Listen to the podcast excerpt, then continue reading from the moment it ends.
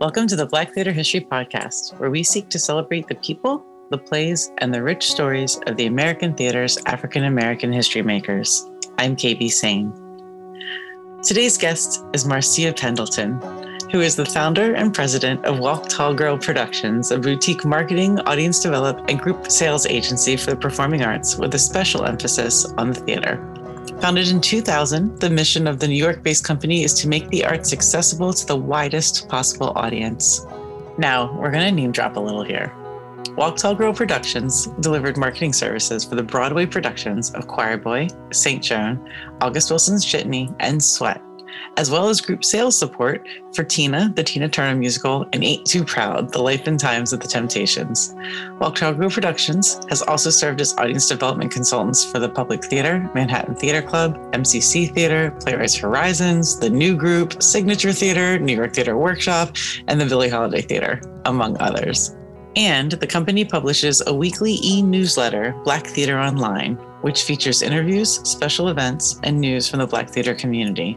She serves on the executive board of the Black Theater Network and on the board of directors for Project One Voice. Marcia and her work have been featured in Ebony Magazine, the New York Times, the Philadelphia Daily News, ABC.com, the Philadelphia Inquirer, and most recently in Playbill.com's features on artists bringing theater back after the COVID shutdown. Marcia is also a dear friend, an amazing artist, and an amazing human. And it's an honor for me to welcome her to the podcast. I wanted to start with kind of your origins and your roots. I like to take the journey through uh, where people came from. And I'm curious, I've never asked you how you came to theater. I, I realized you had a sociology degree in undergrad. Mm-hmm. Talk to me about uh, how we got from point A to, to point B to until you went to University of Maryland. I went to St. Joseph's University uh, a small private Catholic institution in Philadelphia. In Philadelphia. And it was not exactly the place that I wanted to go. I wanted to go to Cornell University mm. or I wanted to go to Carnegie Mellon University. Neither institution offered me enough money to be able to, to do that although there is a history of historically Black college uh, university and university graduates in my family on both sides, both my father's side of the family and my mother's side of the family, I was not in touch with any of them. Mm. Um, for them to share with me how important it would be for me to go to an HBCU. Um, I was with my mother and her husband. My father was out of the picture at the time, and neither of them had gone to college. And for some particular reason, they thought that, and these are their words, that going to an HBCU was receiving a de facto education. Mm-hmm. And them not understanding that at that point in time, I think it was 90 or upwards of 95% of the Black professionals that were educated came out of HBCUs and and went on to do marvelous things and went on to get graduate degrees, um, including doctorates mm-hmm. from all of these universities that they thought um, were better, you know? Mm-hmm. So I did not have that. I could have gone to FAMU, you know, uh, because it was a family tradition on my father's side of the family. And then on my mother's side of the family, there was Bennett College.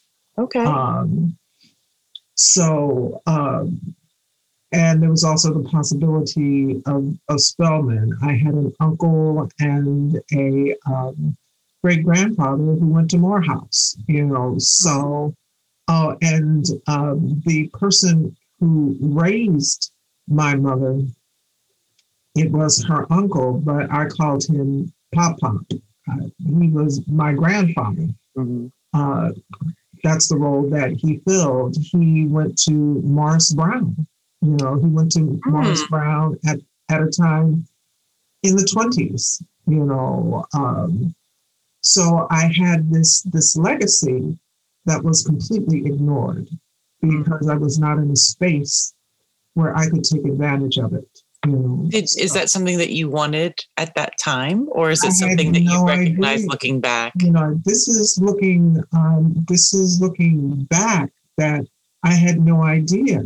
Mm. Um, there was I was in this bubble that was created um, by my mother and her husband, and I was trapped by it. Yeah. I was absolutely trapped by it. And I did not, I knew that I wanted to get away, but I didn't know how. Um, so when the college applications, um, when the confirmation said, yes, um, congratulations, what they decided to do was to, to hold my place at St. Joe's uh, the, the last place in the world that I wanted to go to. So that was not your choice. That was not my choice. Mm-hmm. That was not my mm-hmm. choice.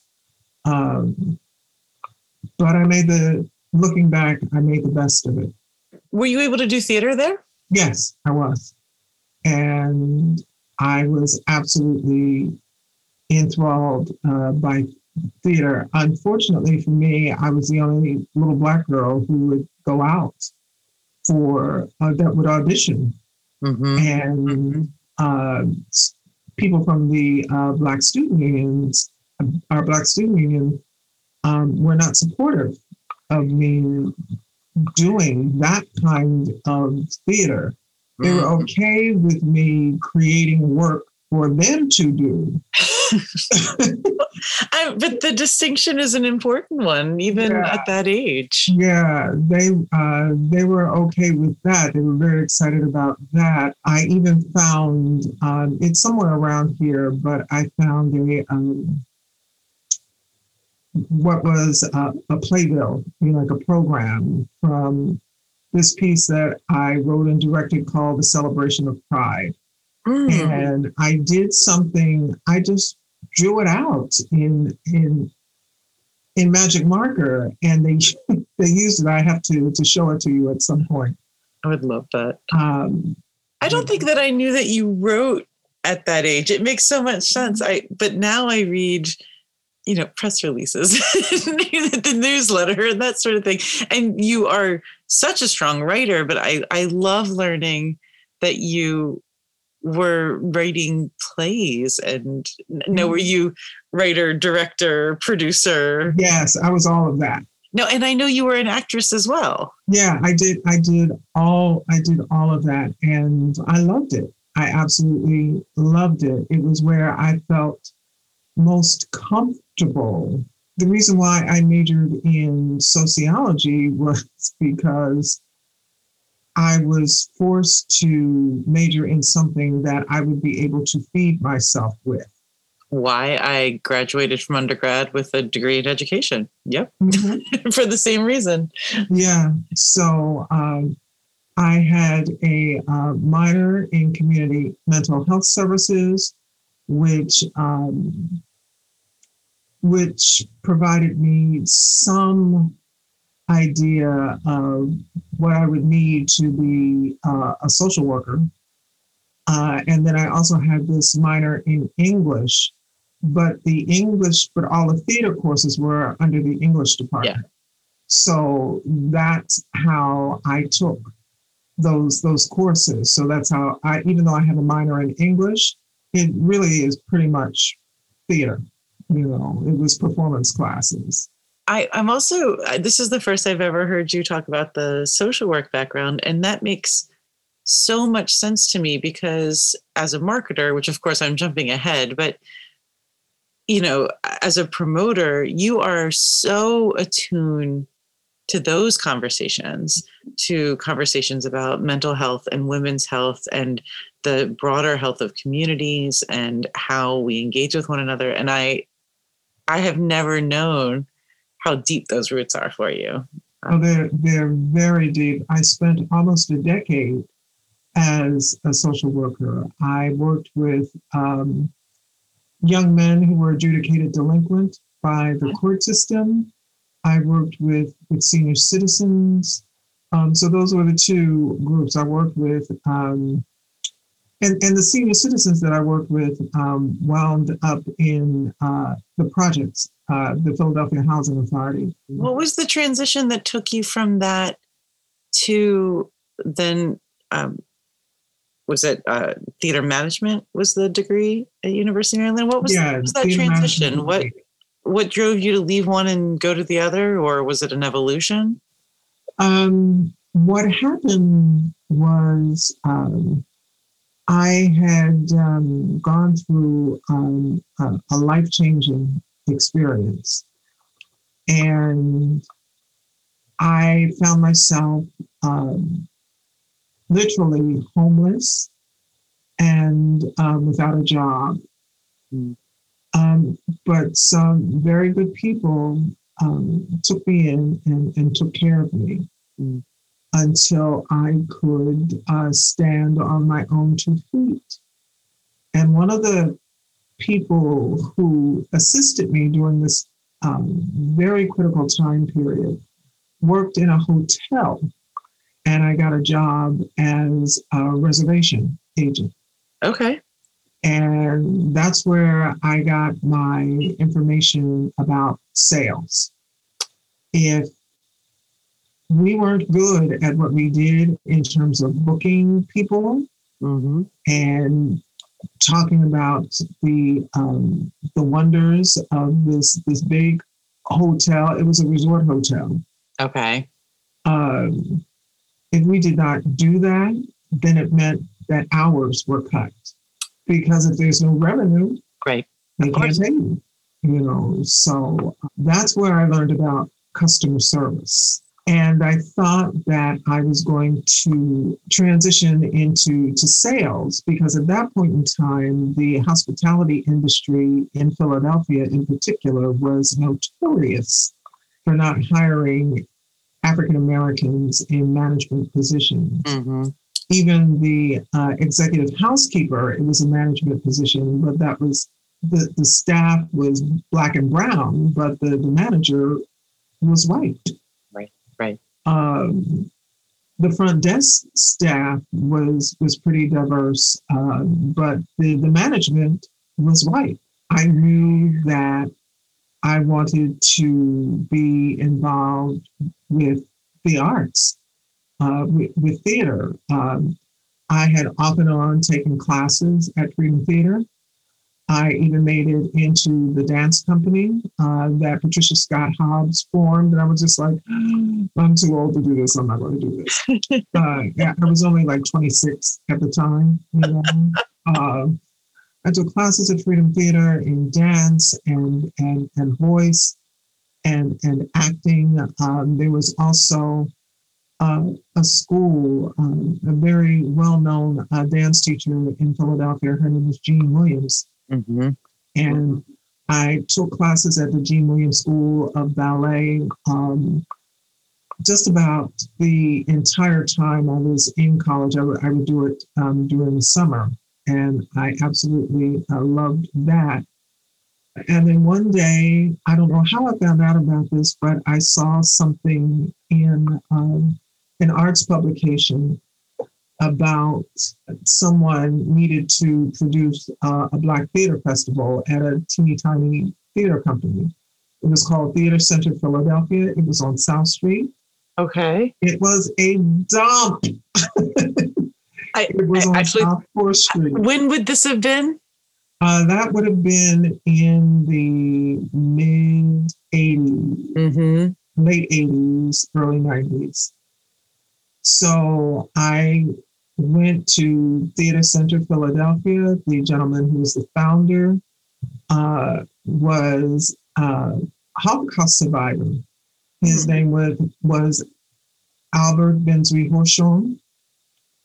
Um, he started the company and he was the first person that I heard talk about multicultural theater.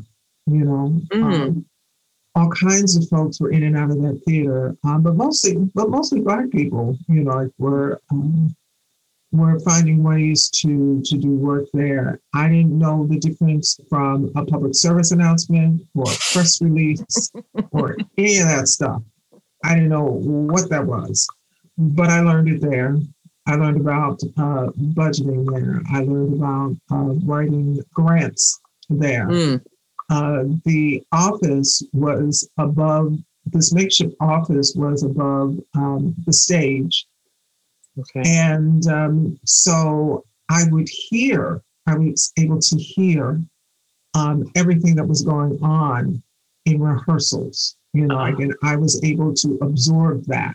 Mm-hmm. And I would go sit and watch rehearsals. So that's where I met Walter Dallas, you know, um, because that was one of the places that he worked when he came to, to Philadelphia to okay. start the acting uh, curriculum at uh, the University of the Arts. So that's where I met him. And then there was uh, a woman by the name of Jacqueline Yancey who spent a lot of time in New York. She was like the original stage manager for for Dreamgirls, you know, okay. and she would tell me these stories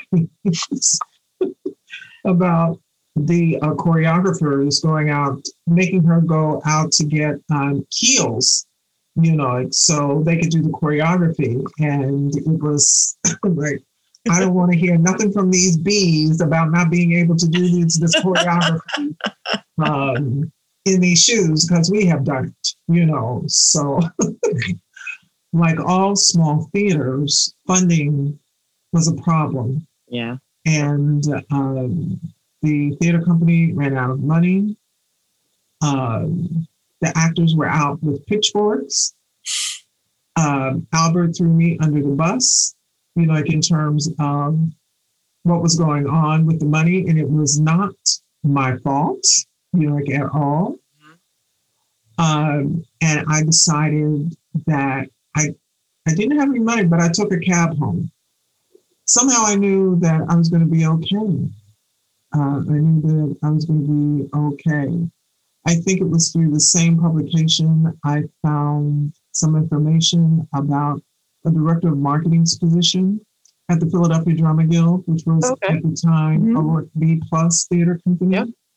And then I also got information. I forget how I got this information, but I got information about a uh, television station, a Fox television station in um, in DC uh, for a public affairs assistant. And I was offered the job as a public affairs assistant. Okay. Um, but the Philadelphia Drama Guild created this position called um, group sales and community development. So that's how. Well, those roots got planted. I got started with the work that I do now. Um, to I took that position and wound up learning a lot about all kinds of different theater. You know, um, at Theater Center Philadelphia, it was primarily um, Black theater mm-hmm. that I worked on, but here uh, at the Philadelphia, but there at the Philadelphia Drama Guild, I learned uh, about Shakespeare and uh, Mary B. Robinson, um, Athol Fugard. Mm-hmm. You know, um, I was um, introduced to uh, a whole other world um, of theater um, through the uh, Philadelphia Drama Guild, okay. and when um, the turning point of me leaving uh, the drama guild came when um, I had become exhausted because the the weight of diversifying the audiences had fallen on my shoulder through uh, a grant that the company had gotten through uh, something called the Lila Wallace Readers Digest Foundation at that point in time. They were giving out lots of money to, to theater companies to um, to create diverse audiences. And the was this before the job title, or was the job title the result of the grant? No, the job title came first. First, okay. You know, um, I think it was group sales I got paid a little bit more money. Um, but I was exhausted. And then my very best friend in the world uh, died. Mm. She uh, died of, of, breast cancer. And um, I was exhausted. I was really and truly exhausted. And right before I left the company, I, I asked them to lay me off, and they did. And right before I left the company, um, my mother's husband died. Mm. Uh, so I spent I spent like three or four weeks, you know, just tending to to my mother um, mm-hmm. after leaving the company. But before I left the company, this is how I got to the University of Maryland. Before I left the company, the um, there were three people from the University of Maryland who were doing some research uh, because they were about to, uh, they wanted to break ground on a new performing arts center, uh, mm-hmm. Clarice E. Smith Performing Arts Center, I think it's called now. And they were doing research uh, and they were going uh, uh, around speaking to uh, the theater companies that had gotten these Lila Wallace grants, and they asked would they come speak to us. And we wound up in a room with them, and one of them was an associate dean. And after we had this wonderful conversation, she asked, um, and I really, I'm so sorry, I can't remember her name at this point. Um, she asked me um, if she could stay in contact. And I said, sure, but you're going to have to reach me at home. I'm leaving the company. And she said, so what are you going to do? And I uh-huh. said, I'm not quite sure. And she said, how about coming doing your master's degree at the University of Maryland? And I was just like, okay. this sounds great. That sounds great. oh, how perfect. That sounds great. So I worked with her. I got in. Um, uh, I got in in um, April 1994, I think. Yeah, because I graduated in 97. Um, I got, got in in, 19, in 1994. I uh, packed up my house and um, my sister and my nephew drove me to, to Washington D.C. Who were uh, your mentors, your teachers while you were while you were studying? Who who are the people who influenced you? Um, Bill Patterson, who ran the um, theater management program, mm-hmm. and he was we would also we would always butt heads because in addition to me taking my uh, the required courses for um, the management program, I would always take performance courses as well, performance classes as well. And um, he would always try to stop me, but the head of the department would always allow me to do what I wanted to um, uh, Dr. Uh, Riley, uh, he was the musical theater person there. Okay. And I took his course in musical theater. And that thank him for that. A lot. It taught me a lot. Um, um, it taught me that approaching a song, the lyrics, it's text. Mm-hmm. That's right. Text. So it's not the music, it's the text. Mm-hmm. Um, and that's where you were going to um, pull your motivation, develop your character, figure all of that that stuff out. And um, we had to take voice lessons once a week. Mm-hmm. Um, and we worked with graduate students, uh, PhDs, um, in who were in the music department. You know, like, so we had to we had to do that. Um, there were four different um, categories that we needed to perform in musical comedy, musical drama. Uh, we had to do a duet, and then we had to do something called stretch. which was perform a role that you would not be cast. In. And who do you remember who your Ado role was? Annie. Ado Annie from uh, Oklahoma. Yes, ma'am. I had to be a 19 year old white girl, uh-huh. basically. Um, and I was hardly that. You know, I, I was a middle aged woman. I got an A for that mm-hmm. because I found her. Yeah. You know, yeah. I found her. I found her. I found the 19 year old Marcia. I found her. And it was so much fun. Oh, what what other Scott Reese. Yes. Yeah, Scott Reese was also one of my uh, professors who was also who was also a friend. I don't think I realized that he was your professor. Yeah, he was my professor. He's gonna love me. I, I seriously thought he would be um, much too young for that. no, he, he was my professor. I was so close in age mm-hmm. some of the professors that I had. Upon graduation, so what I know anniversary year numbers for Walk Tall Girl. Mm-hmm. I'm not sure that I ever asked you about how how you founded this company. Uh, oh, what that, what was, that was another moment when I walked away from something that I needed to walk away from. Out of closure comes beginnings. So um, let me see. After graduation, I tried to find uh, from grad school. I tried to find a job in DC.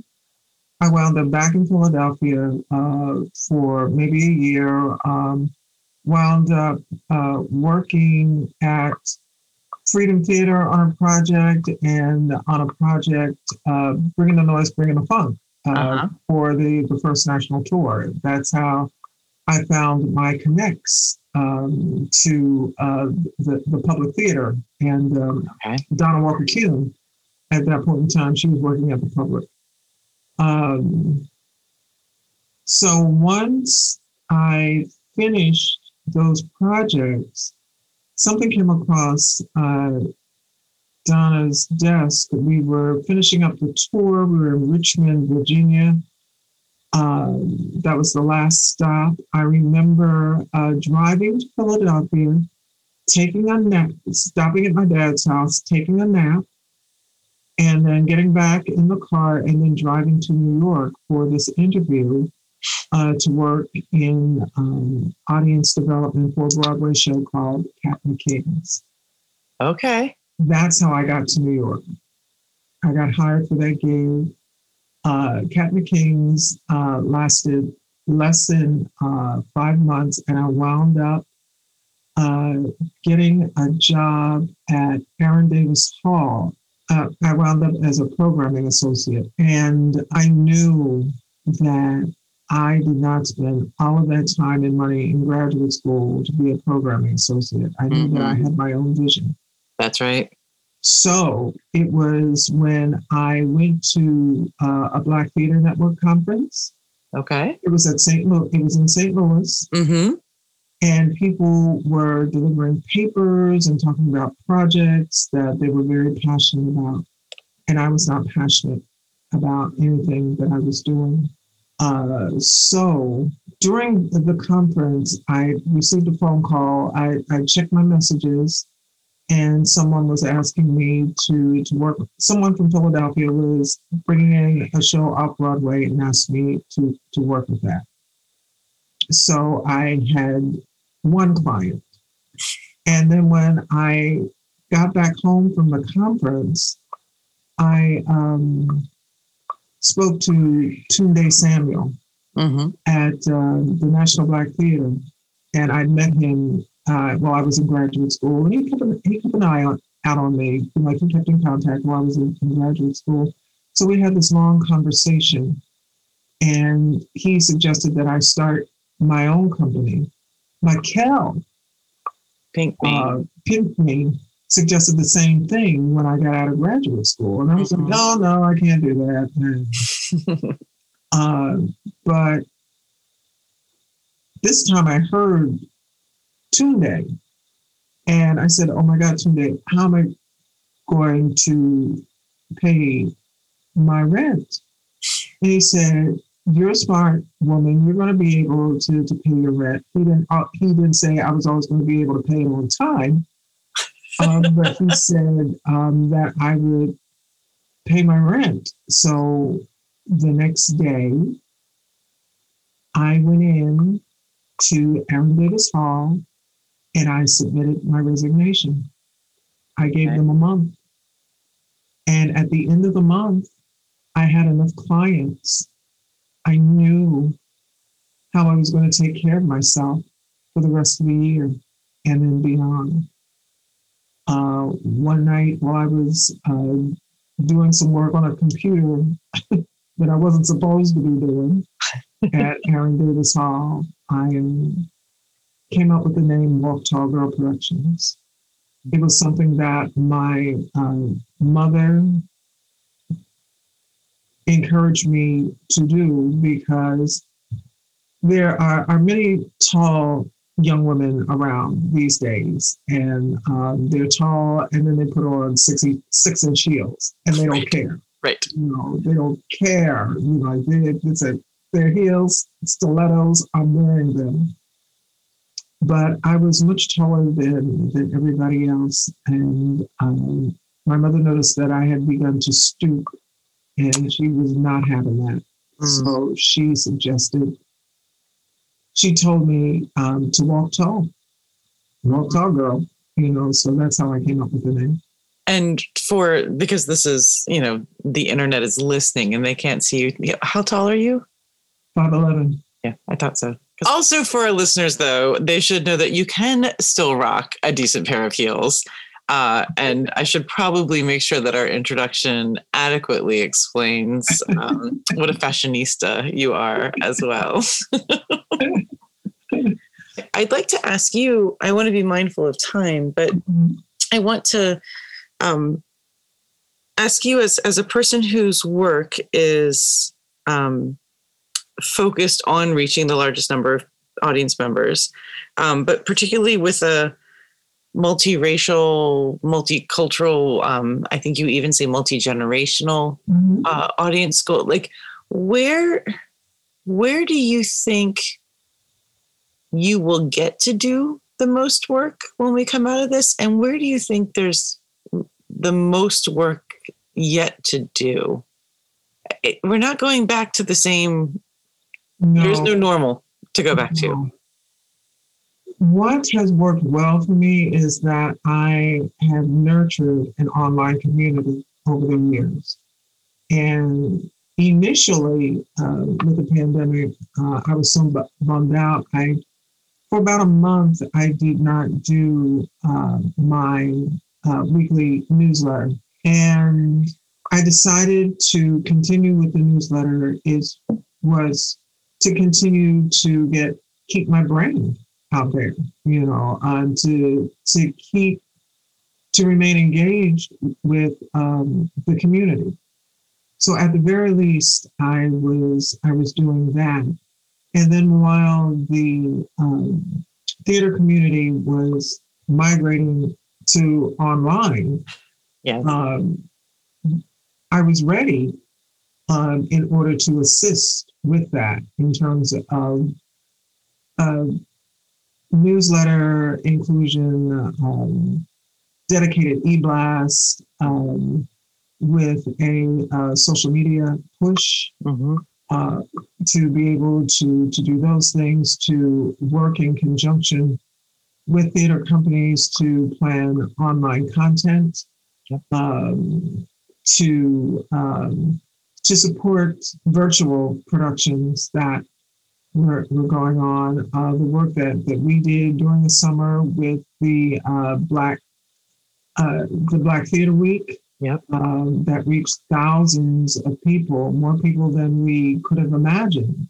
Um, and you're taking um, the Black Theater preview mm-hmm. into the virtual space was a very new approach. Yeah, to, absolutely. managing that, and uh, I mean, uh, what what a remarkable reach! I'm I'm curious, like we haven't talked about um, the Black Theater preview and, and the role that that plays in your company. Uh, but I'm I'm wondering where this crossover is going to end up, like where this line is going to be between how many people we can reach virtually, um, and marrying that with the human, the real person to person experience mm-hmm. that you get from being in a room. Uh, I mean, one of the things that you do best is bringing an audience in to say, meet this cast, mm-hmm. talk to this director, hear what they have to say, and uh, and being able to do the group sales there on the spot while people are emotionally engaged and connected to all of this work. And um, I'm, I think it's going to be a combination. It's going to be a combination of both. The um, the um, cultivation events are going are not going to go away. You yeah. know, um, but I see them being done in conjunction with smaller um, online events, you know, like more intimate events, um, where uh, people can actually have those one-on-one conversations um, with artists. Um, it's exclusive. You, um, we can only do, uh, we can only have uh, 20 people or 30 people on this call or in this room. Um, uh, to, to be able to do that. So there's going to be uh, that. Uh, being out in the community at festivals, once we're able to gather that way again, yes. we're going to have to continue um, to do those kinds of creating that presence uh, in the community uh, because a lot of times if people don't see you yes um, they don't think that that you exist yeah so, Could I ask you to take just a moment and talk about the creation of and the role of um, the Black Theater Preview? Oh. It, it is a project that is endemic to you and to Walk Tall Girl Productions. And there is not anything else that plays the same role. And I'm wondering if you could uh, walk us through maybe its its origins. It came out of a conversation with uh, a young woman uh, by the name of Chichi Anyawu. She is uh, clearly an influencer, mm-hmm. and but she is also someone who started her own business um, in the midst of a pandemic. Uh, she started her own uh, talent management agency, and she continues to have conversations centered around um, theater.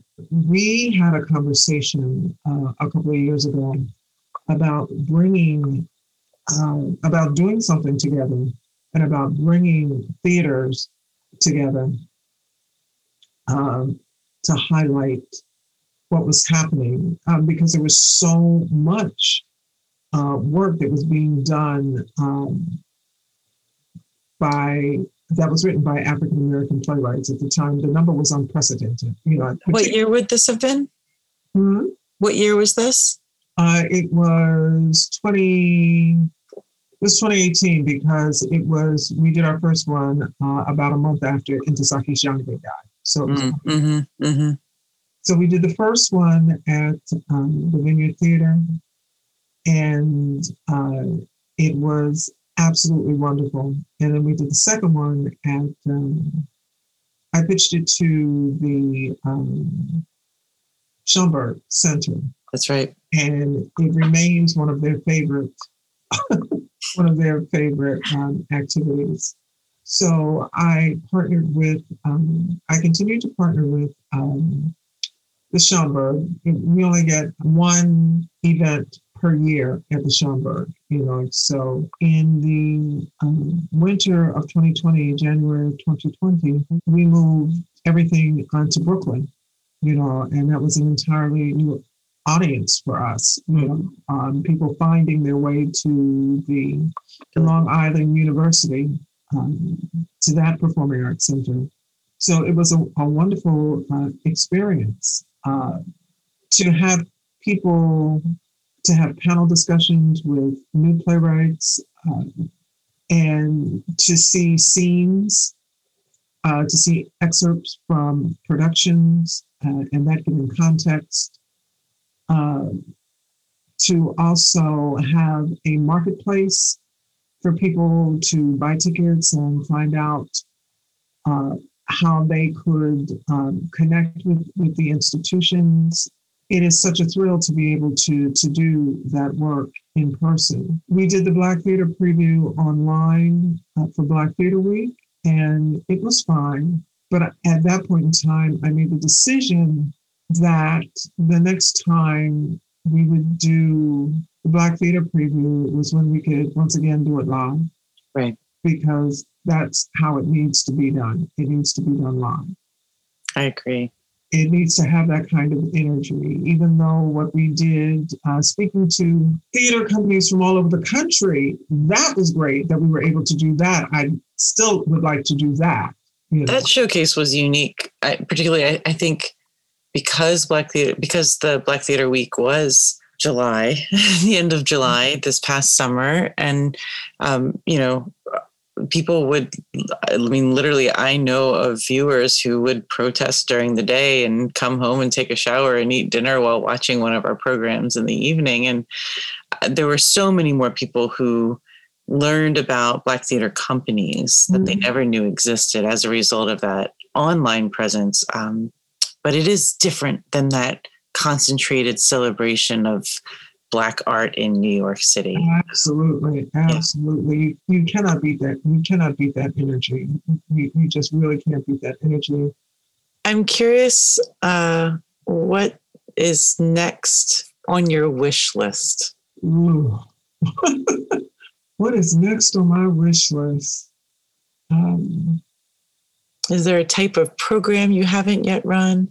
Is there an art, particular artist or particular producer with which you'd hope to work? Is there a long nap and then going to see every play ever on the planet when it's open again?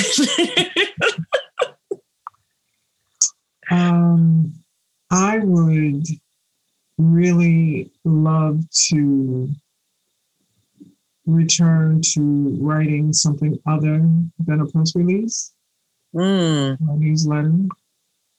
Uh, Michael Dinwiddie has been on me about that. Mm-hmm. Noted. I and it would be a piece, a solo performance that is that would be autobiographical in nature. Mm-hmm. I already know the actress that I want. That isn't you. That is not me. Okay. No, it is not me. It is Nicole Salter. Uh, I want. yes. She hears this. Uh, you know, we say on just about every episode from your lips to the internet's ears. So, yeah. Nicole, I know you are busy saving the world right now, but just yeah. file this away. yeah. But once, once she's done doing that, I'm going to have a project for her. Mm. I would I would like to to do that.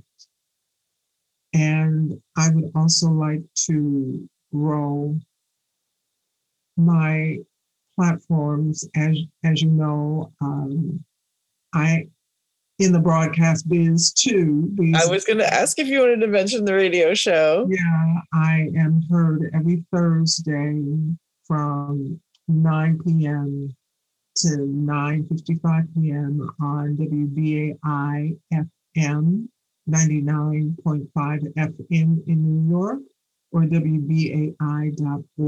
The name of the program is called Backstage Stories. The one thing that I understand is that if I come to this work in a spirit of service and a spirit of love, it is I am always led in the right direction when it comes to um, creating a space um, for people to do the work and to experience the work. There's a question that I ask everyone if there's one play that you think belongs in the Black Canon, what would it be? Oh, man. Just one? Oh, just one. Wow. Um, I'm caught in between one of my favorite plays of all times and then one of my favorite new playwrights, a relatively new playwright who has gone on and done well in theater and film. and it is he who I have a personal relationship with, and um, the other person passed away a week before I started graduate school, and I did my very first paper as a graduate student on her. Mm. So I have to go with two, KB. All right. Please. The first one would be Alice Childress, Trouble in Mind. Yes. I love that piece.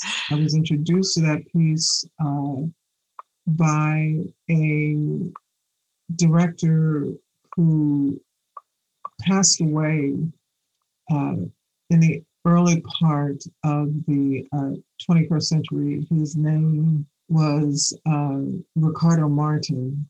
Mm. And he introduced me to that play, and I just said, This is phenomenal, just so phenomenal. My, my copy of that script, I just have to say out loud, still has Marvin Sims' name written across the top uh, of it. Yeah. And the second piece would probably be, I want to say choir boy, but I really and truly believe um, I just loved Head of Passes. Oh, yeah. I just loved Head of Passes with um, that magnificent performance by Phylicia Rashad. That's right. Um, and I just want to speak Tarell Alvin McCraney's name yes. Uh, for our listeners that don't know Head of Passes. Um, or Choir Boy, which I just adore. Yes, it's they're both really wonderful pieces. And I'll never forget reading The Brothers Size, mm-hmm. uh, part of his Brother Sister Plays mm-hmm. trilogy. And the Public Theater was doing a production of that before he got out of graduate school. I think he was in his last year of graduate school. And I read I read this play and this has never happened to me before. I wound up crying uncontrollably at the end of that piece. Yeah. And I said, Who is this person who can do this to me on the page? Right. So anything by him could make it in there. Yeah, I'll, I'll support that wholeheartedly. that was marketing and audience development star and president of Walk Tall Girl Productions, Marcia Pendelton. This is the Black Theater History Podcast. I'm KB Sane. Our podcast is produced by Equity Justice Productions and is edited by Jeremiah Turner. Our music is by Kaya Caterhurst from the album Nine Pin, which can be found wherever great music is sold. If you like what you hear on the podcast, you can learn more at www.blacktheatrehistory.com. There, you'll find a link to Marcia's Playbill.com feature, a link to sign up for her weekly newsletter, and a link to her radio show, Backstage Stories. You can also find details about donating to the podcast and about episode commissions and sponsorship. That's www.blacktheatrehistory.com. Theater is spelled with an R-E. Please subscribe to the Black Theater History Podcast on Audible, Apple Podcasts, and other fine streaming devices. And please do leave us a review.